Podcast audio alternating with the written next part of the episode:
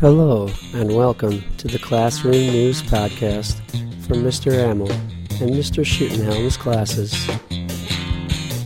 Opening and closing music for our podcast features a small sample of the track No Holiday by the Digital Primitives.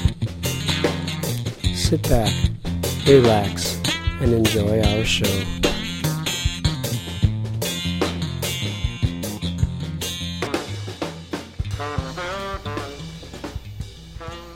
Now Garrett will share his small moment story.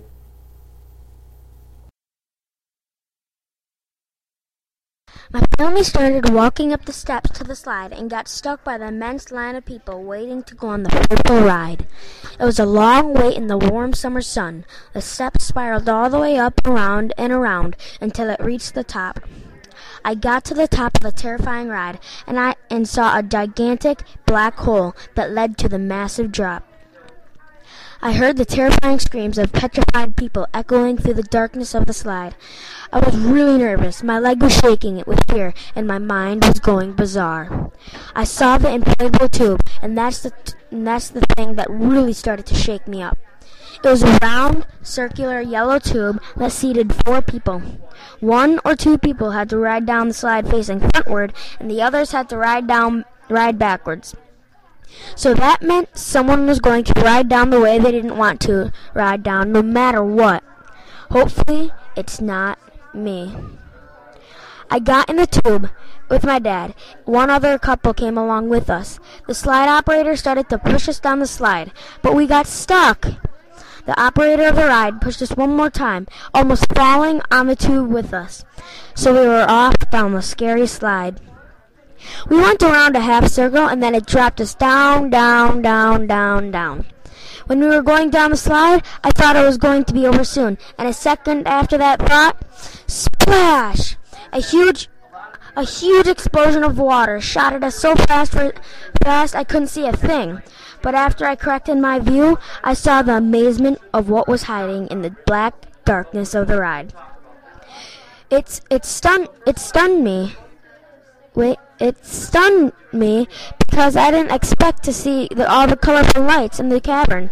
Suddenly, I looked up, trying to in- inspect the part of the ride to see if there are any fascinating, fascinating things that still hide in the shadows of the ride.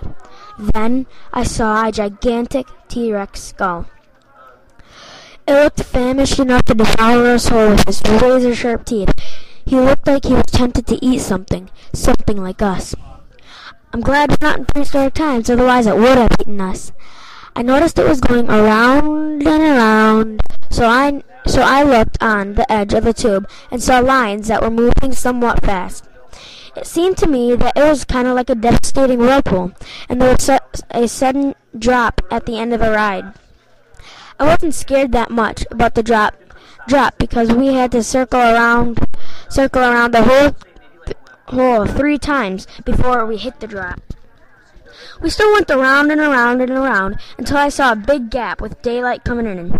I looked down the hole. For a second, and I thought it was a 10 foot plummet, according to my calculation of measurement, to the big pool waiting for us at the bottom of the ride. It was like a big tornado sucking us in from its powerful vortex with no way of fleeing, but with gallons and gallons of water.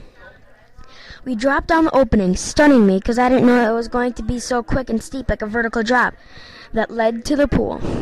We waited for the slide operator to grab us so we could get out. I found Mom right away with my two brothers, Austin and Connor.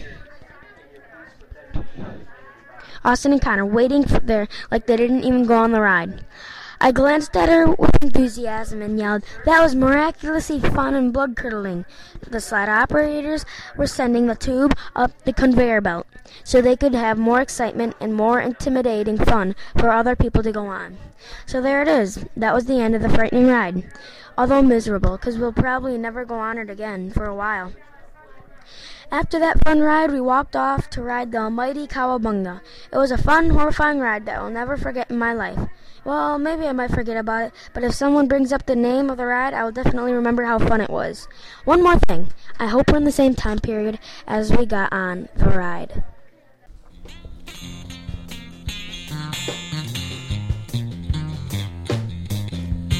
You have been listening to Mr. Amels and Mr. Schutenhelm's Classroom News Podcast. Thank you to all of those who worked on the show, and thank you to the Digital Primitives for providing the music.